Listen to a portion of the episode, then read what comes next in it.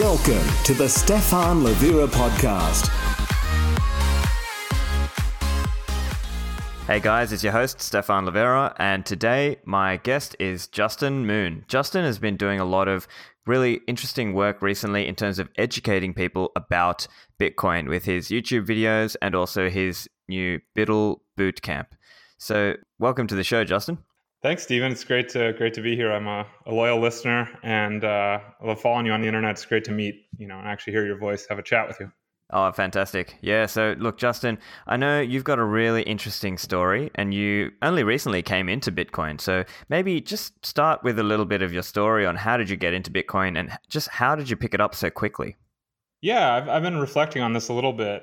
I talked to Mar. I was on Marty Bent's podcast, and I had one answer, and I've thought about it a little bit since then because I hadn't really reflected it on it. But I think, uh, I think for a long time, I've thought money is really an interesting idea. Like when I look back, like I think a foundational thing for me was that I, I switched schools a lot because I always hated school, and I ended up at like a really fancy, rich prep school. And so I was, I was like a lower, you know, middle, middle class, lower middle class kid, uh, surrounded by like, you know, the people who the, the families who ran all the big companies in Minneapolis where I grew up.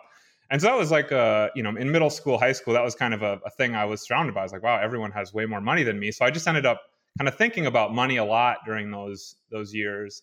And so it's been kind of in the back of my head a lot. I, I went and, you know, read read books about money. Like, why why do all these kids have more money than my family does, right? And so I'd, I'd go and read some of these these sort of books about financial success and stuff like that. And then I, I, I grew up and uh, I let that go. And then a couple years, you know, after I, I went to school and, and, after I studied math. And so afterwards, I was or during school, I was looking for, uh, you know, I, I started to I, I, learned to code and like long story short, and I and after after school, I, I joined a financial technology startup. And what we were basically doing is making like programmable money uh, in a sense. And uh, but we were doing it in, uh, on top of uh, basically a prepaid API from Mastercard. So we would we would uh, we had we had some software that could uh, issue these uh, prepaid debit cards like everyone in a company, and then they could use apps like a web app, a mobile app to handle permissions around spending the company's money on their card without having to let's say spend their own money and get reimbursed. And so it was, it was like it was basically like programmable money. It's like it's a programmable treasury for the company. You know, you could uh, an accountant could say like, oh, so and so's going on a trip, or a manager, let's let's authorize them to spend some money, but make sure they have to upload receipts, kind of say what what is necessary in order to for, for the spending to be valid. And so it was like it was like programmable money, but it wasn't, of course, uh, it wasn't, you know, there was no Austrian economics in my mind or anything like that. But but I was very attracted to this idea of like improving how capital works. And I think that's in the end why I like this company. And, and, the company ended up, I mean, we were close to being a big deal, but it kind of fell apart. And a couple things we did is like, you know, the, uh, the, the Square Cash card that a lot of people have. I, I, built, we built the, the API that, that prototyped that. Venmo has a, a card program. We, we basically spun that up for them. Uh, it was a bunch of, we, we did some cool stuff, but it, it didn't, didn't end up working at working as a company and then so I, you know, after that finished, I sort of like uh, bounced around for a little while and was looking for the next thing. And uh, and actually, when uh, you know the price was going crazy last year, my mom called me one day and was like, you know, Justin, I'm really concerned.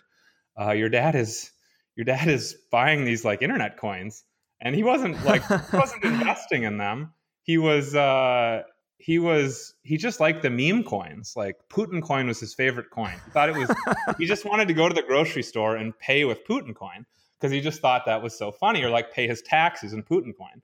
You know, like, okay, IRS, you know, here's a little Putin coin. Right? just like, and so that was when I, you know, I, I'd encountered Bitcoin, but I always thought it was sort of like a stupid nerd thing, right? I didn't think it was something normal people would be interested in. And uh, and that was the thing that made me check my assumptions. It was like, hey, something's going on here. My dad, you know, doesn't not really tech literate, can't really send text messages you know, it, it wasn't that he was using it as an investment. He just thought it was like he thought there was he thought it wasn't a joke, or you know, he he thought it was at least a joke worth participating in. And so yeah, so I was like, oh, there's something here. And so that that kind of was a year ago or so. And I just like slowly got more and more interested in it. And then about six months ago, I I kind of decided like, hey, I, I should really pursue this like kind of full time because I have the right background. Like I you know I have a math degree, I know how to code. I've read some economics books. Like I had, I have, you know, Bitcoin's very interdisciplinary, and so uh, if you have a f- two or three of these things that it builds upon, I think I think that helps you uh, helps you kind of transition. And so so then I went and did uh, Jimmy Song's programming blockchain class, which I really recommend. It's great if you're a programmer. This is like Bitcoin programming, and uh, and that really got me started. And and and then you know, it's been just kind of the last that was six months ago and so that's that's basically when I decided to make a run at it, and uh, and yeah, here I am. So I've only really been in Bitcoin for six months.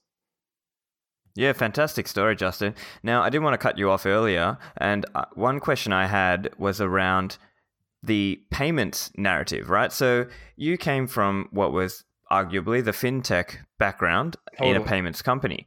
Now, many of those people who had that certain focus, they sort of got distracted by things like Bcash and falling into what you know Pierre Rochard might have termed something like a payments maximalist position and worrying too much about, you know, oh, how many TPS transactions per second, rather than understanding Bitcoin as a broader sound money aspect. How did you avoid falling into that payments trap? I think because I looked at it briefly a couple years ago and it seemed like it was just crap for payments. like it wasn't you know, Visa's like objectively better at payments and right and, and MasterCard and all that. And so it's like uh you know, I, I was that that illusion was was uh I, I lost that years ago because it, it's just like it's just clearly better. Uh and so that's that's basically explains why I didn't get into it for so long. It's like I had that. I, I, so yeah, a better way of saying is like I did have payments maximalism. I thought that like the important thing for a financial technology was like how easy or uh, you know how useful it was for payments, and so so that's why I didn't get into Bitcoin. Like I didn't understand the monetary aspect of things, and so I was like, yeah, screw screw Bitcoin. It's like it's just like needlessly complicated, right? And so so yeah, like that was really like losing that and understanding that that basically money could be improved. Like I, I just never that just never occurred to me that you could improve money. I thought it was like I don't know. I thought it was like some platonic ideal that like we inherited, you know, and it's just like this this thing that you can't change, right? It's just like an like a like a natural element of our universe. And so when when I when I had that when I questioned that, I was like, oh, you could actually like there's this really smart group of people who's actually trying to change money, and and that and not that they were, but like that that's important because like at the end of the day, I think my I'm really like a capitalist. I believe that uh, that just uh, that that the you know the price mechanism markets uh, you know uh, free markets are really what drive progress and make the world better. And so you know when i see a, when i see a you know i've always when i was when i seen like a controlled market like some some market the government manages i'm like oh how horrible. This is like we should get rid of that. But it never occurred to me that money was a controlled market by the government right? And so like that's really what that's when it hit me is like oh yeah payments are not a big deal compared to like monetary policy and stuff like that because the government is has a chokehold on the market for capital right? The most important market for if you're if you're sort of like of the capitalist persuasion. So so that was really what made me turn away from uh, from payments and and look towards like monetary policy. But i guess you know a related thing just as like a side note is like i actually was interested in ethereum much earlier. I you know this is like the other loophole right? Or this is the other thing people get stuck on, right? It's like the I don't know what would you call the I don't what, what, smart would you contract it? blockchain maximalist, yeah, exactly. I guess. Yeah. yeah, yeah, smart contract blockchain utility. Yeah, like some utility thing, right? Uh, like they want they want utility of whatever the heck that means. And so uh, so yeah, I, I encountered that like four or five years ago. Right? Basically, like I was interested in Ethereum before the ICO. I just never thought it was an investment. I thought it was like a app development platform basically. So I never thought of buying any. But uh, like when it came out, you know, I, I, forgot about it for a while. When it came out, I tried to build like a bookie, right? Because I'm like, I'm sitting here like, well, what you know, what could I build with this that I can't build with AWS, Amazon Web Services, right? Because that was like Amazon Web Services is like the old school centralized world computer, and Ethereum is like the new school decentralized world computer. So I'm like, okay, this is such a great thing, I should be able to build one useful app on it, right? So I tried to build a bookie you know someone it's like a, a, program that you could make sports bets on and it would it would pay you. And uh, i just completely failed. It was it seemed it just i couldn't figure out how to get it to work. And uh, i had trouble running the node and i had trouble i just had trouble all over the place. And so uh, so that kind of after that point i was never really interested in ethereum anymore because it was just it seemed like so like I gave it a shot, and uh, you know, there's only so much time, and so I, I, I turned away from that as well. And uh, and yeah, and, and Bitcoin of, of all these different value propositions that people in the this quote unquote crypto space present, like the kind of the monetary maximalist is the only position that uh, that really stuck. Like I have a very open mind, and I'll consider every one of them, but it's the only one that I that that really I was able to find interesting for a prolonged period of time.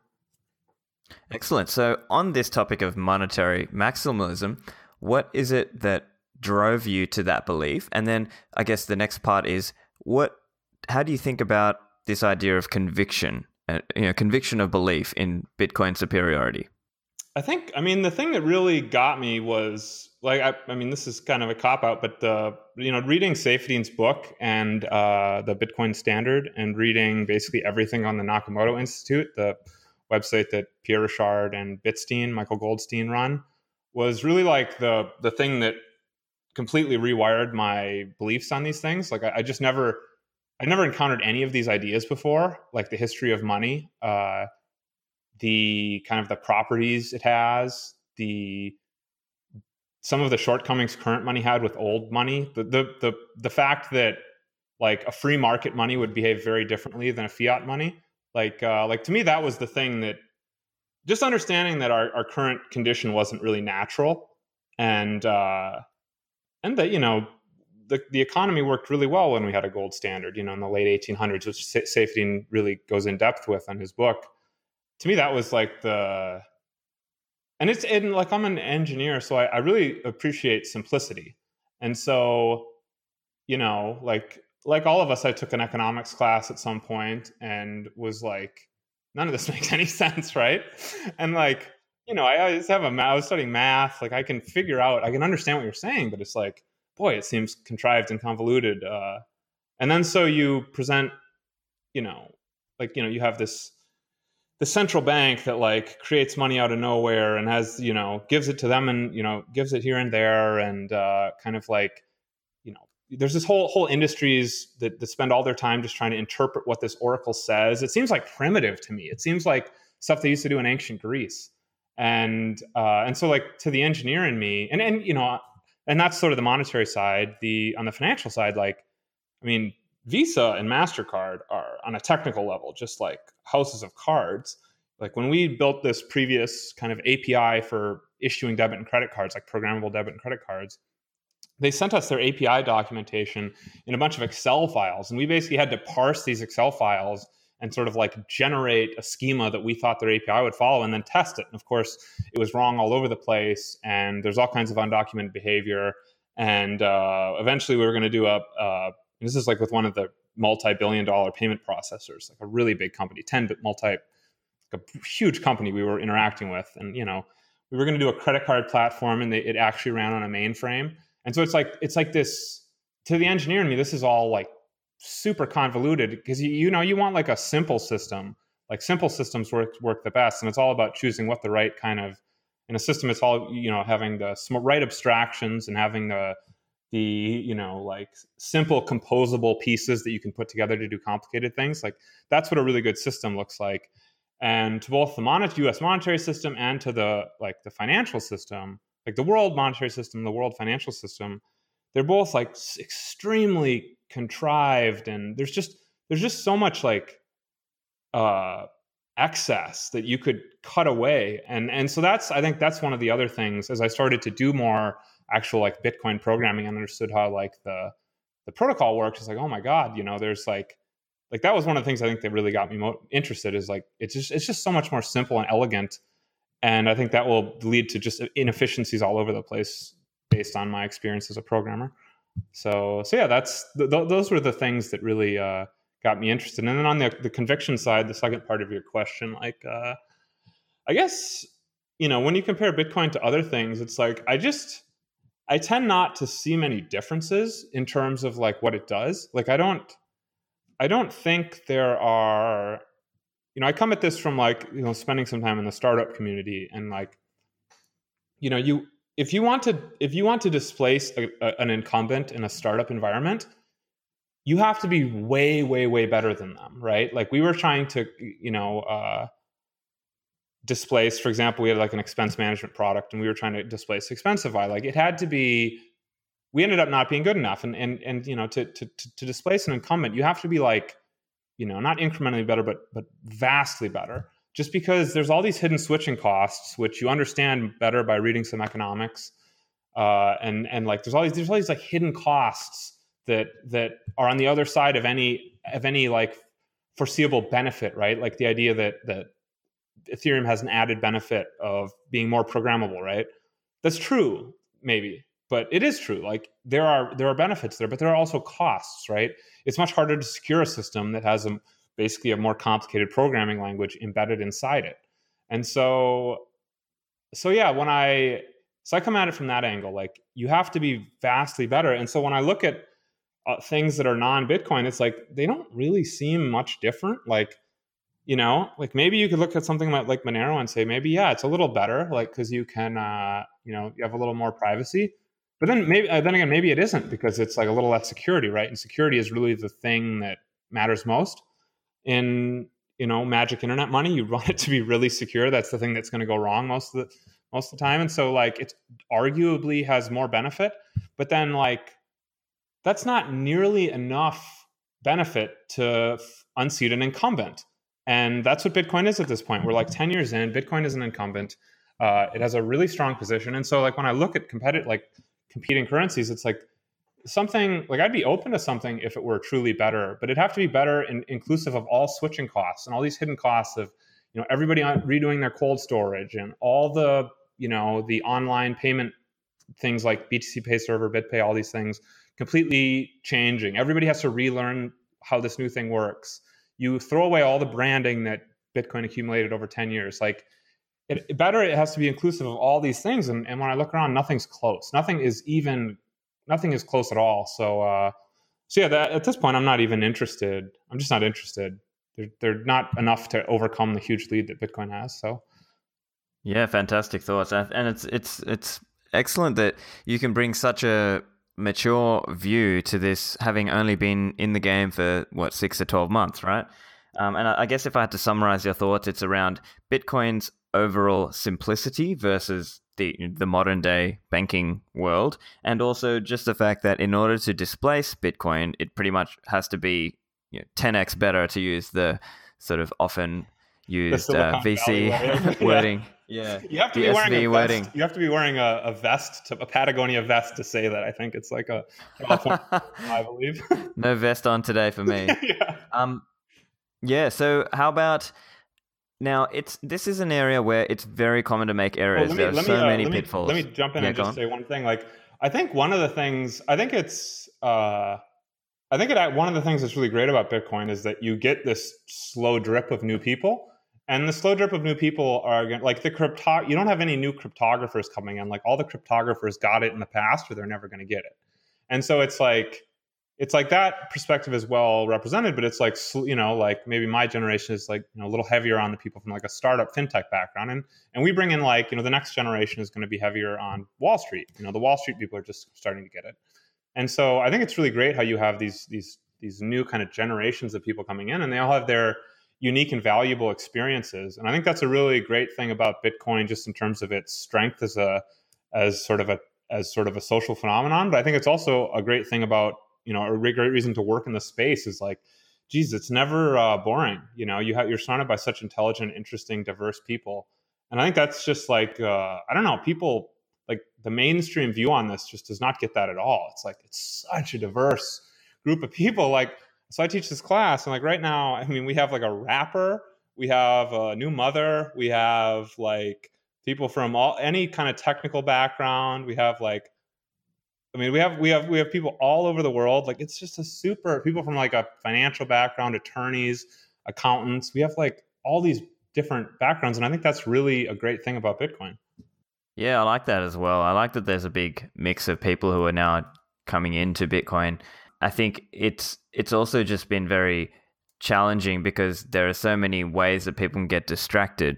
Mm-hmm. Um, do you have any ideas on on that? Oh, sure. Yeah. I mean, yeah, that's still a hard one. Uh, like, I mean, my latest thing about this that sort of keeps me up at night is so I went to the the Lightning Hack Day, right? And so this was in New York City. It was like a, it was like a, a two day hackathon, and before that was this uh, residency for Lightning development at Chaincode Labs. And so I, I, I came like at, when that was ending. Like I, I applied to that, and they didn't let me in because I hadn't done anything with Lightning. And the reason I hadn't done anything with Lightning is I've been purposely ignoring it, right? Because I don't want to get distracted. There's so much there's so many shiny object, objects that if you chase every one of them, you're never going to get anywhere. So I've, I've purposely ignored lightning, even though I think it's fascinating. And so when this like residency comes, I try to apply. Of course, they reject me because like I haven't, I clearly haven't even attempted anything. And then so I, I come the last day and watch the pitches, and I'm just like, oh my god, what an amazing missed opportunity. But at the end of the day, I wouldn't change what I did because like I, I think it was, you know, you you, you just want to start. Like what I've done is just I just focus on a little thing uh, trying to understand how the Bitcoin protocol works on a technical level. Like every once in a while, I'll read an article on Lightning. I'll read an article on monetary policy. Maybe I'll try to read some Austrian economics or some some of these people recommend to me. But like, I don't get very far on any of the stuff besides like actually trying to understand how the Bitcoin protocol works on a technical level.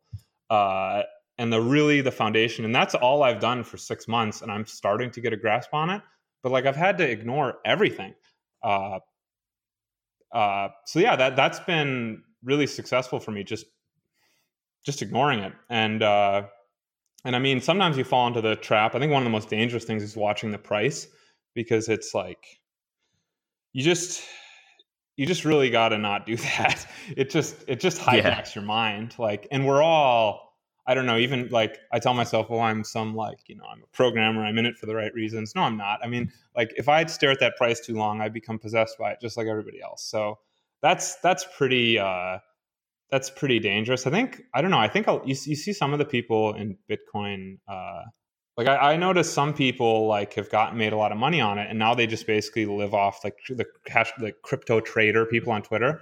And I think that's a pretty dangerous thing to do too. Like I think the smart thing to do is just like lock it away and try to, you know, pay your bills in some other manner.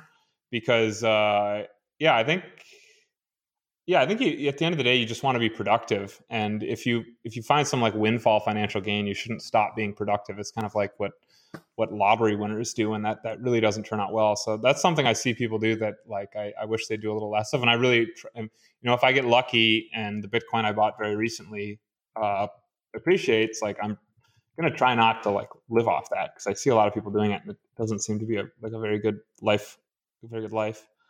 And yeah, I mean another, yeah, like I I've never heard anyone talk about that, but like every a lot of these conferences I go to, yeah, it's like a lot of these people just kind of stop being productive, and like you know humans are kind of beasts of burden. We need to you need to like pull a heavy load, and and so uh, that's something I really try to I'm going to try to avoid. Uh, and I think, and another big kind of error I see people do, yeah, I, I kind of addressed it already, but there's this idea of like what constitutes a better Bitcoin, and and people just dwell on this, right? It's like, like that's this is what all that Coinbase thinks about. This is like all that Bitmain, you know, the, all the biggest companies besides basically like BitMEX, they're all kind of dwelling on how to make a better Bitcoin. All the VCs, uh, everyone's like either because they actually think it's possible or because they're trying to scam people. Uh, and like, I think you really, I, I just don't think people think about that properly. Like, they don't think of all the switching costs involved and uh, all the the really strong group of people that Bitcoin has accumulated over ten years. I just don't think they.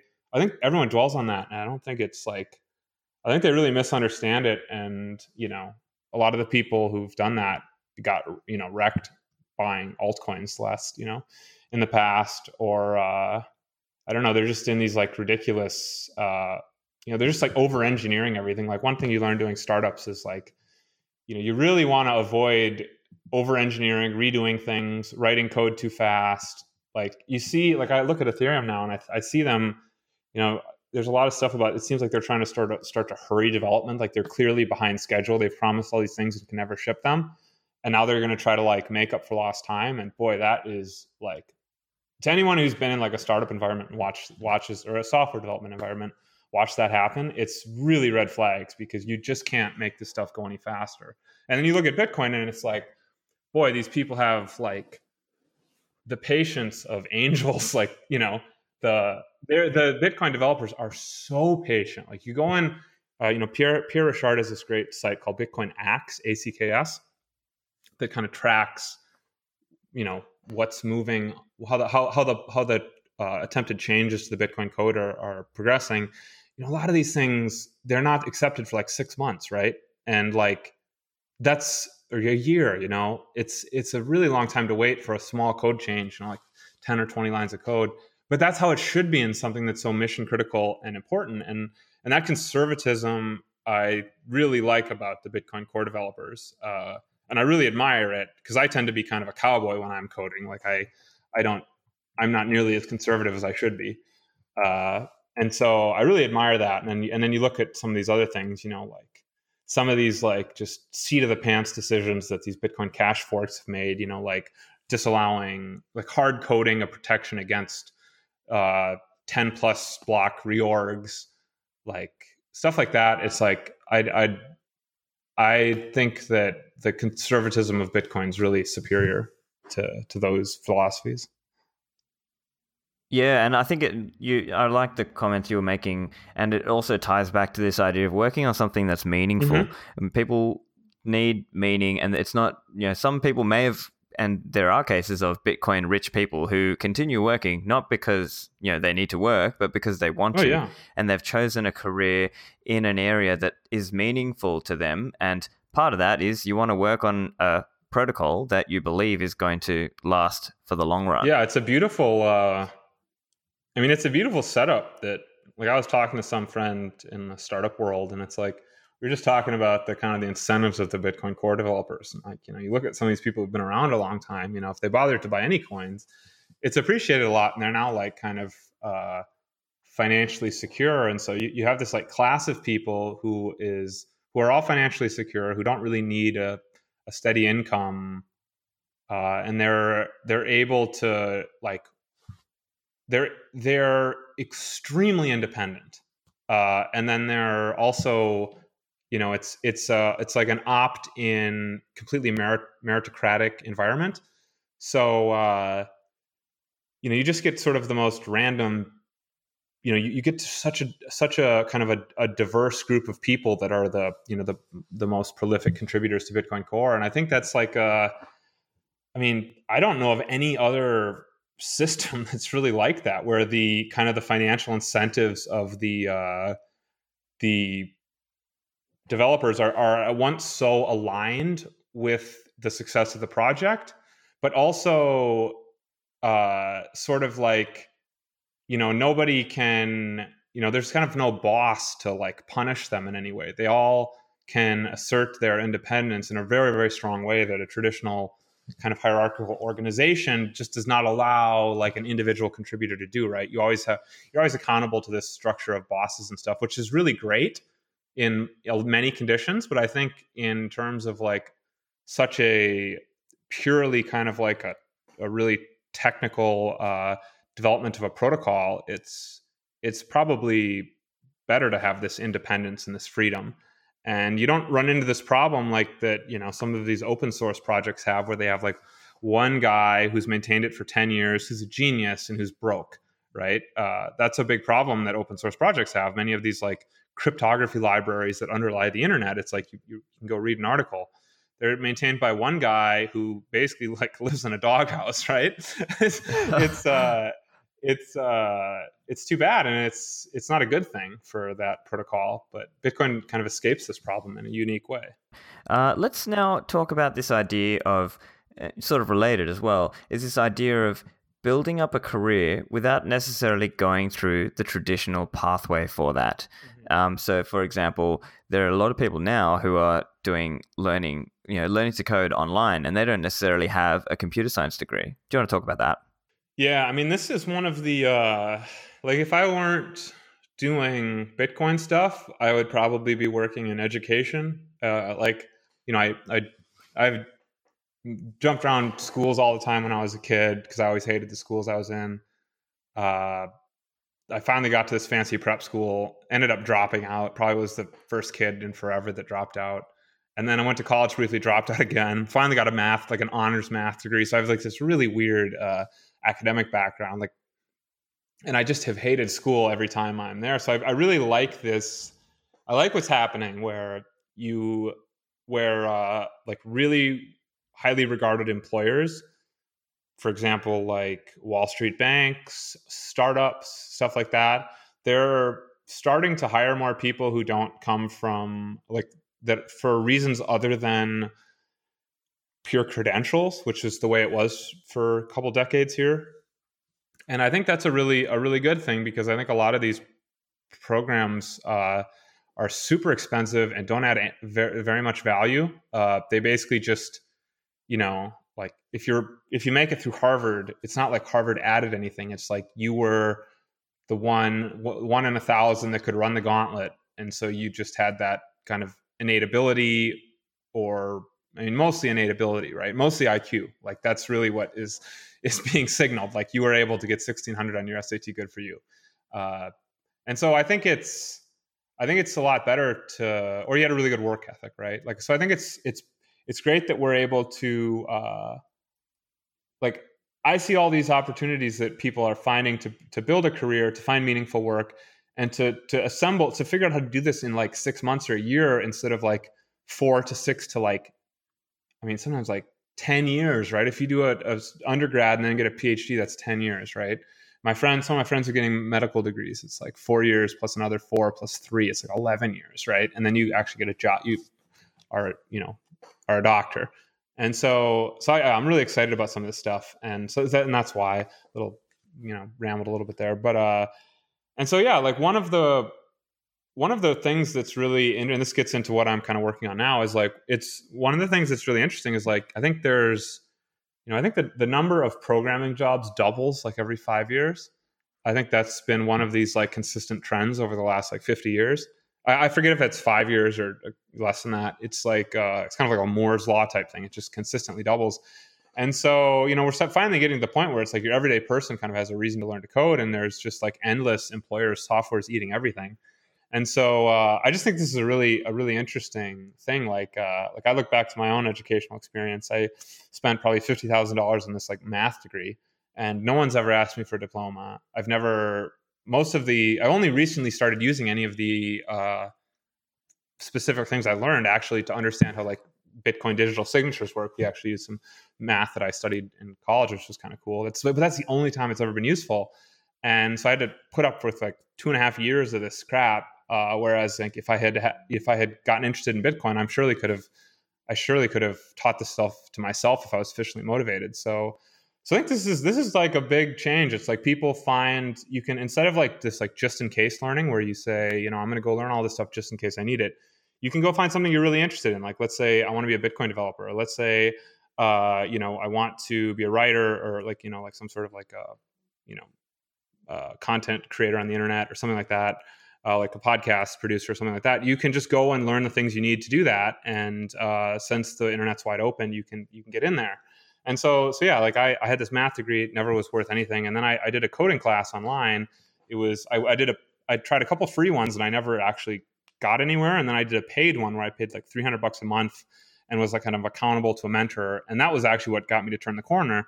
And so within six months after, that was like a three month course in during college. After I finished that, uh, within a couple weeks, I was able to get my first like internship and then a job. And so like every dollar I've made basically for the past five years has been because of that nine hundred dollars I spent on that class.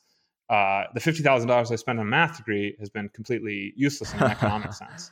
And so yeah, I, I see a lot of this stuff that's kind of opening up.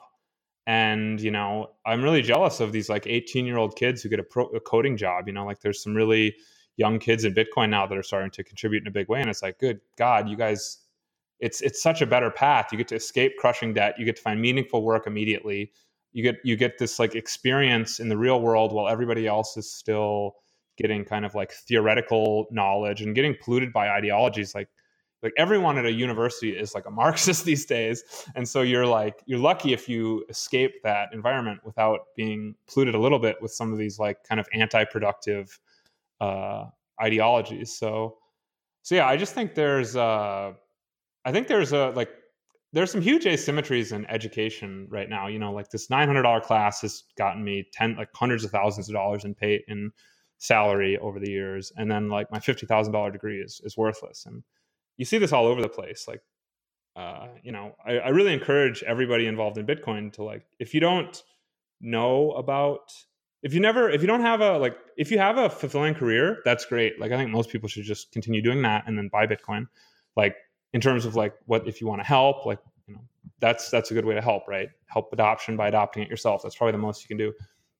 But if you don't have a uh, a career, a fulfilling career, like try coding. You really should try it. I think everyone should try it uh, if, unless you already have a thing, you know. And so, uh, and I think it's, I think, I think it's a lot easier than people think. Like, it's actually possible. You don't have to be a genius. Uh, there's, you know, the average programmer makes like over a hundred thousand uh, dollars, and you can do that within like two years. Usually, you can get enough experience to get like to a mid-level position that pays like that. Uh, it's really fun. It's like a it's like a if you like video games, it's like a video game kind of like, but it's productive. Uh, and so yeah, that's that's this kind of one of the things I'm I'm really big on is like if you uh, if you don't have a fulfilling career, consider learning to code because it's a really fulfilling career for many people and it pays really well and it gives you a lot of financial and time and location freedom. And so uh, so yeah, that's kind of uh, uh, rambled a little bit there again, but uh, but yeah, that's uh, yeah. No, I, I, think that's a great way to put it because what we're seeing happen now is we're seeing almost these competing theories of how you demonstrate your value.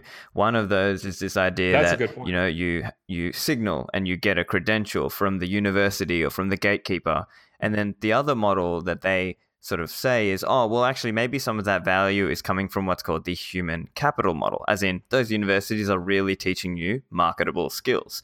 But then the question, and yeah. to your to what you were saying earlier, is that there is that big price differential because if you are just paying eight hundred dollars for a coding class versus paying fifty thousand dollars for a math degree, well, there's a big, big yeah. difference. Now, another model some people have spoken about is this idea of kind of like signaling, but in a different way. So let's say you learn to code, um, but then you need a way to signal to future employers that you um, have you, that you can code, right? And one way is to have a, a portfolio yeah, exactly. on GitHub and so on. Um, that, yeah. What are some ways that you can demonstrate your ability? Yeah, I mean, one of the things uh, there are like when people learn to code, there like so i've i've this is kind of like my twitter brand. It's like i help i help i basically help hodlers learn to code. Like that's what i've been doing.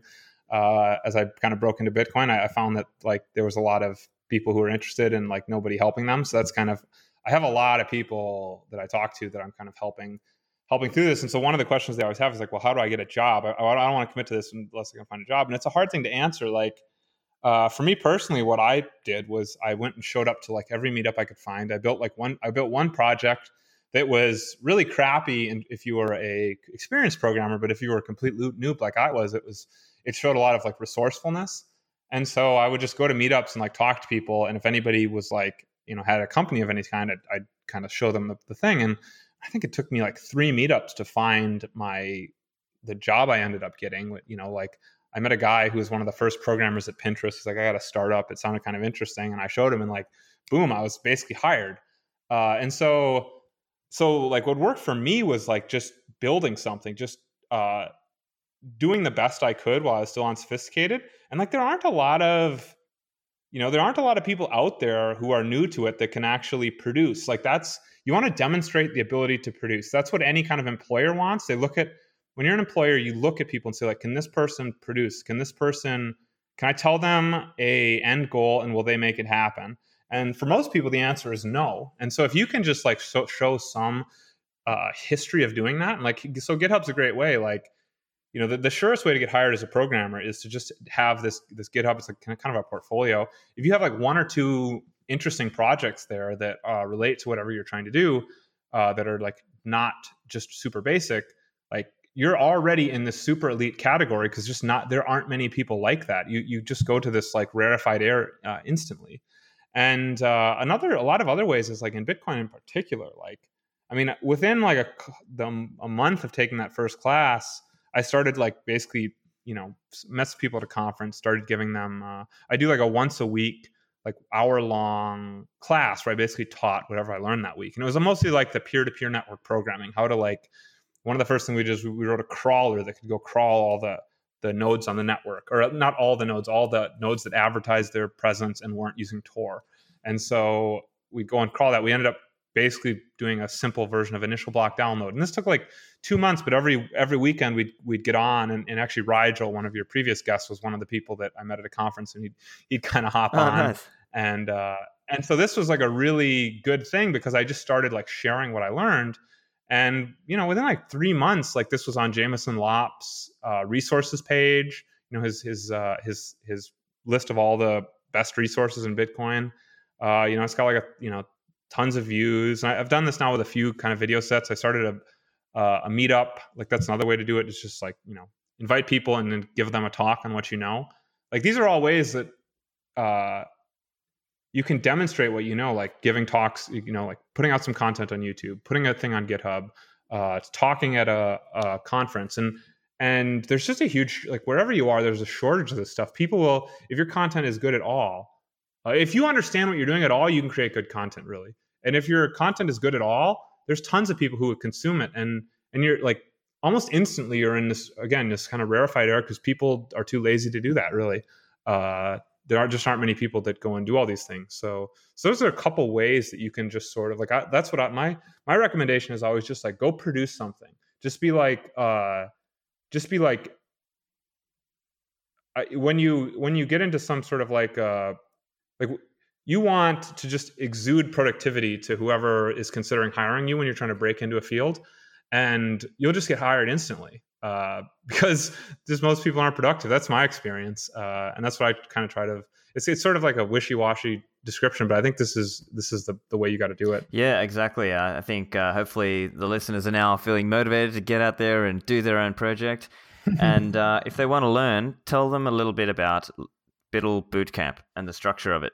BUIDL Bootcamp, yeah. So BUIDL Bootcamp, that's uh, you know, I don't think anybody likes the word BUIDL. It's kind of like a stupid, like HODL is cool. BUIDL, it's you don't even know how to pronounce Agreed. it, but I was like, I, yeah, Agreed. I don't really like it myself, but it's like a, it's very descriptive, uh, and that's why I chose it for the name. It's like I tell you, it's BUIDL Bootcamp. You basically know exactly what it's going to be. It's it's like a online programming bootcamp, uh, the Bitcoin programming bootcamp. So the long term vision is like, let's say, uh, in a couple years when we have our next bull market uh, and we have this flood of programmers who want to learn how Bitcoin works, I would like to be able to plug them into this class and in like maybe three months part time, get them up to speed so they're kind of like a Bitcoin programmer. They could they could switch from you know whatever banking job they have to maybe a Bitcoin job once the there's that more of a market for this stuff. But at the, at the moment they're there honestly aren't many Bitcoin programmer jobs, and they're all filled by people who've been at it for a few years who are super, super expert. And so, kind of on my way to that, like that's my end goal. What I'm at right now is I basically teach hodlers how to code. Uh, so, like, we have these, we basically have three kind of extended projects we do. And, you know, maybe half my class is a somewhat experienced programmer, half my class is kind of new. I send them to a, uh, uh, intro Python programming class. Python is a programming language. It's like the simplest language, is why I use it. So like the ideas are really complex. You want a very simple language so that that's the language is not what's confusing us. It's the confusing ideas or the complex ideas rather. And so, so yeah, that's kind of the breakdown. Maybe half the people are experienced, half the people are new. And so we do these three projects, and this is how I'm teaching people how Bitcoin works. The first project is we build a little mini implementation of the Bitcoin network in Python. So it's a little mini network that can run on your computer that uh, has all the core ideas of Bitcoin, right? It has like proof of work mining, it has transaction inputs and outputs, it has digital signatures, uh, it has uh, a peer-to-peer network. Uh, so you you know these you can run multiple peers and they have to all kind of connect to each other and propagate new transactions and blocks.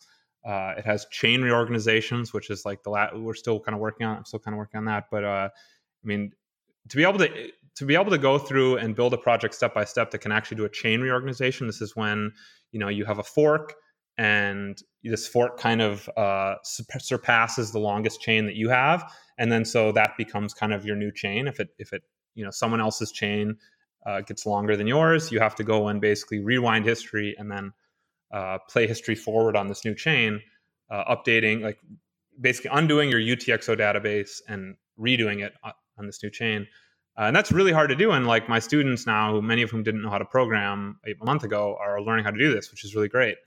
And so, uh, and so the way we go at it is at the beginning, like it's really hard. So this was inspired by a project called TinyChain. TinyChain's like a thousand line little mini implementation of Bitcoin. And by the way, this doesn't like interoperate with the real Bitcoin network at all. It's like a little separate mini thing. And uh, and so I saw this and I was like, this really helped me understand. But it's like, well, how do you teach people about this? uh, there's just so many things going on at once. You really want to find a way to build it up incrementally. And so what I did was I, I started with like the stupidest version of digital cash that I could think of.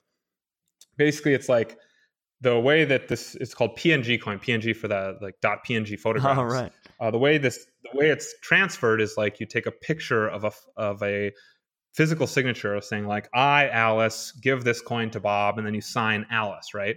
And so you can visually inspect the history of any every one of these coins and and by by opening up these PNG files, uh, and you can see whether the coin's valid or not. Right? It has, and it actually is kind of you could use it as digital cash. It has, but it has every problem you can imagine. It can be trivi- trivially counterfeit. Uh, the first transaction is basically issued by Donald Trump. He's like, I, Donald Trump, give this to you. And it's a picture of him holding up the executive order. So like you can go and create one of these in a meme generator, right? So you can, you can, uh, you can you can uh, create fake coins easily. You can, you know, say I Alice, yada yada, and sign Alice, even if you're not Alice. You can forge transactions. You can double spend because you can, you know, make one transfer, transfer, give it to someone else, make another transfer, give it to a different person. They have no idea who got it first. Uh, it's it has like every problem. I won't go over every problem. And so what we do is step by step we t- address the biggest problem and we make like a slightly better version. So the obvious first thing to do is remove the, the photographs of analog signatures. And so we do that. We introduce digital signatures, which is what Bitcoin uses, and they're great. And so you actually understand, like, oh, this is why Bitcoin or digital signatures are great. This is why Bitcoin uses them. And then you know the next problem is like, well, these can still be really double, easily double spent. So we introduce like a bank, right? And that's great. A bank, a, a central central authority can remove the risk of double spending but uh, you know it has some other risks, right? It becomes a honeypot for activists and stuff like that. Uh, and so eventually we end up making like a peer-to-peer network. And so the problem with that is like, well, how do you keep your nodes in sync? Initially, we have like a fixed number of nodes, kind of like EOS, and these guys just take turns. But like, if you want the number of nodes to fluctuate, if you want anyone to participate, so it's not like a syndicate, you need some way for them to agree, and that's what Bitcoin proof of work is. And you know, if you do that, then uh, you know, sometimes you'll have, you know, Bitcoin's proof of work model is really interesting because it, it actually allows like two valid chains to happen at the same time, right? Like uh, if two people mine the a block at the same time, both chains are kind of valid. And Bitcoin just says, well, we'll see who wins over time and who which which chain gets longer. And so, you know, you have to be able to handle that now, which is like chain reorganizations. And so over these many steps, we basically, you know, implement all these little versions of digital cash. We end up making like 12 of them. And at the end, you have basically a mini Bitcoin and you really understand every line of it. It's a thousand lines. It's a very large program. It's pretty complicated and you understand it. So I think that's a really cool uh, way of teaching Bitcoin. Like, this is just like what I wish I would have had access to when I got involved. Like, I wish somebody would have, I'm just making the class I wish I would have had when I got involved. And so uh, that's the first thing we do. The second thing is we we do just like raw Bitcoin network programming. So we we go and go to the site bitnodes.earn.com. It's like a it's just a site that shows all the nodes on the network. And so you go and look up an IP address, right? The host name and the port. And you write a little couple lines of Python code that will go try to connect to them. And of course, like the connection doesn't really work for some reason. And so we pull up some documentation and you learn about this version handshake. The version handshake is basically how two nodes on the Bitcoin network will agree to communicate to each other. It's like a very specific protocol you have to do. And so once you learn how to do that, then you can actually exchange messages with this node. And so we tried a couple different messages, and this is like you know really raw, low-level programming. So you're only you're sending like bytes over the network, which are basically numbers between zero and 255 and 255. And so uh, you have to figure out what these numbers between 0 and 255 mean and you know we you know we learn how to do this in excruciating detail so that you know if someone sends us a block that is just a bunch of numbers between 0 and 255 we can actually interpret you know what the third transaction's second output is in that block because we you know we learn how to we learn what every byte means. And so this is really i think it's a really interesting pro- project and uh, it really gives you a sense of the distributed nature of and permissionless nature of the bitcoin network right? Like usually when you're doing a coding project the first thing you do is you go get api keys right? If you want to code on stripe you have to go get api keys which is permission to participate. In bitcoin that's not the case. In bitcoin you just have to figure out how to do the version handshake how to talk to your peer. And it's really like eye opening uh, and so this is really fun you know we end up writing a crawler that can go crawl the network and then uh, do initial block download you know go and validate the first couple hundred transactions thousand transactions. And so that's the second block like all this like raw bitcoin network programming. And the third block the third part of the course build a hardware wallet. And so the hardware wallet is uh, we take a generic piece of hardware called an M5Stack it's a $40 thing that has a screen and buttons and a little mini um, microcontroller, like a tiny little computer inside it. And then we use the same, basically the same uh, heavily optimized cryptography code that Trezor uses on their devices to do like digital signatures and stuff really quickly on a low uh, underpowered device. And we basically build a little mini Trezor. Uh, and and that's really cool because you learn about what a private key is, uh, how they're generated, how you can, you know, generate, you know, uh, you know how, how seed word words work, how you generate a, uh, how you generate seed words, how you can get a secret from seed words, uh, stuff like that. And so it's it's it's quite a lot of fun, and you get to like you know write a little create a little UI for a hardware wallet, and so uh, so that's another like really fun little project. So you know you have like the overall it's like you you do the uh, and what does the net, how does the network work in general? In, in principle, that's the first week. The second week is like how how can we talk to like the real Bitcoin peers, like our uh, peers on the network, and get information from them? How do we speak their language? And the last one is like, well, how do you kind of secure Bitcoin? How do you make a secure hardware wallet and manage secrets and and have a little fun along the way? So that's that's what it is now. I have ambitions for you know a week or two on Lightning, a week or two on fungibility, like you know make like a little mini Wasabi wallet uh, all these little projects I want to do. And you know, over the next couple months, we'll figure out how to do all these. But that's where we're at now. And uh, yeah, the the this month I got like 25 paid students. Uh, the course is like 800 bucks, which is pretty cheap actually. Like it's less than it took me to learn to code. Uh, the some of the other like week, you know, Bitcoin boot camps are like two days and they cost like four thousand dollars. So it's a fifth that price and uh, if you sign up you get kind of perpetual access. So as i add new stuff you just you're just a part of the community and you get access to everything i, I add and you can retake the class as many times as you want. So i'm trying to make it a really good deal for the first people because they're like the ones who are helping me bootstrap this. Uh, and so i try to make it a really good deal for the early adopters.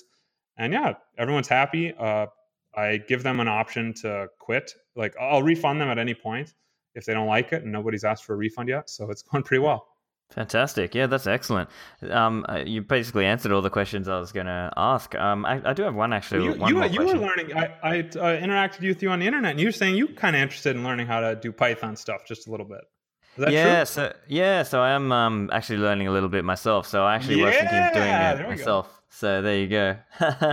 um, actually, uh, the next question I had was around um, so this course is mostly in Python. Do you use mostly like a Python library, or is the idea that people would then also go and learn C as well? Yeah, so that's uh, that's a great question. Uh, the current so one distinction is between Bitcoin protocol development and Bitcoin application development. If you're doing Bitcoin protocol development, you're probably going to be contributing to Bitcoin Core, the primary library that is is is used to run a Bitcoin node. Uh, it's the same code that it was inherited from Satoshi. It's like the same code has just been slowly developed over time, and that's written in this language called C++, which is like a very low level, hyper optimized, really fast language. Which is, which is why we use it in Bitcoin Core because it's really really fast, and we want initial block download to be super fast, as fast as it can be, and so that's that's why it's a good fit. Uh, but it's like it's sort of hard to understand sometimes. And when you look at the code, it looks kind of cryptic.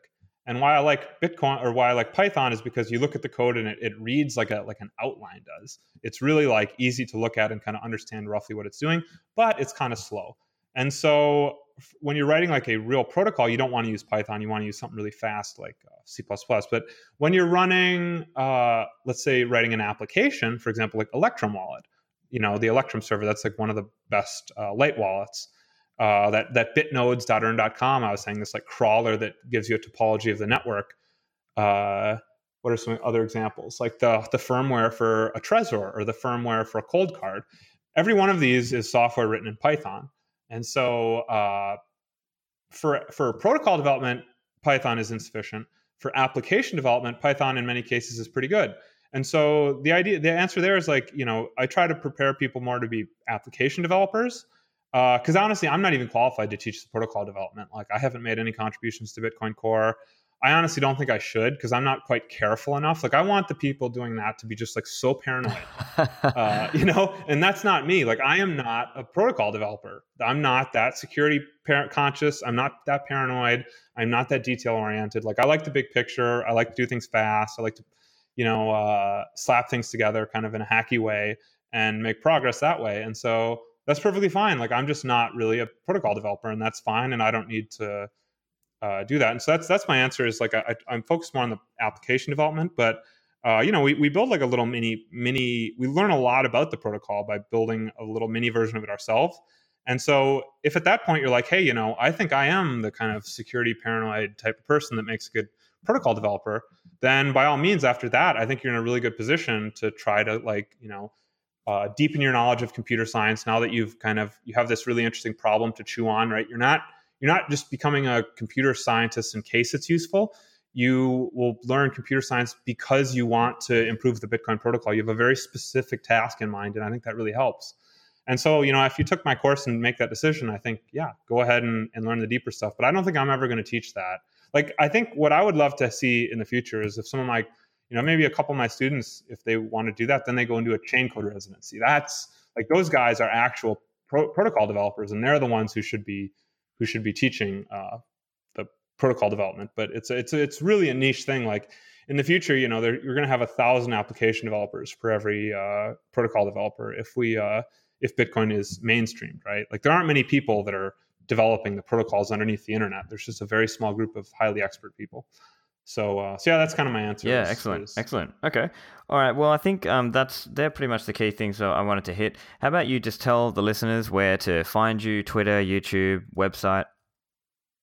Yeah. So uh, if you just search Justin Moon on Twitter, my my name is Justin Moon with underscores on each side. But if you just search uh, that, you'll find me.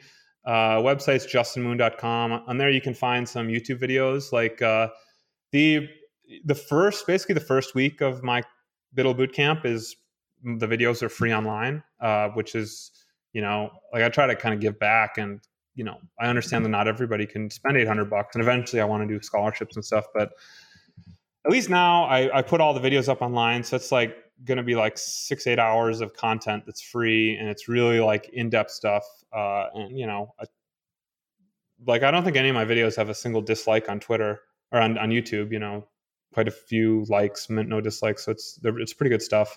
And so yeah, you can find that on my website, justinmoon.com. Uh, and that's about it. Yeah, I mean, I. Uh, oh yeah, and the site for uh, BUIDL Bootcamp. Oh yeah, the BUIDL Bootcamp. Yeah, just B U I D L Bootcamp. V O O T C A M P. BUIDLBootcamp.com. Uh, that's a thanks, thanks, Stephan. I have an aversion to selling apparently, but yeah, BUIDL Bootcamp. Go check it out. Uh, uh, yeah, I'd, I'd, love to have you in the class next month. I got about 15 people signed up. Uh, still three weeks to go, so I think it's going to be a good group. And uh, if you join, you're kind of a part of the community forever. Uh, you know, over time, I'm going to try to get some TAs in there to kind of help answer questions and and kind of kind of get your get your kind of uh, coding journey started. So I'm pretty pretty pumped about it. Yeah, no, it sounds exciting. All right, well, I think it's been a great conversation, and hopefully the listeners have uh, gotten something out of it. Thanks very much for coming on, Justin. Yeah, thanks. Next time I'll let you talk a little more. I kind of kind of dominated the kind of dominated the mic here, but thanks a lot for having me. Uh, it's it's it's yeah. I'll I'll, I'll see you on uh, crypto Twitter. See you online. So there you have it, my conversation with Justin Moon. Make sure you check out his BUIDL Bootcamp and YouTube channel. Also, just a big thanks to my Patreon supporters. I got a few new supporters recently. My Patreon supporters get access to a private Telegram chat group where like minded individuals can chat, and also I like to share some inside info such as upcoming guests. If you're interested to join, check out patreon.com slash Stephan. That's it from me. Thanks, and I'll speak to you guys next week.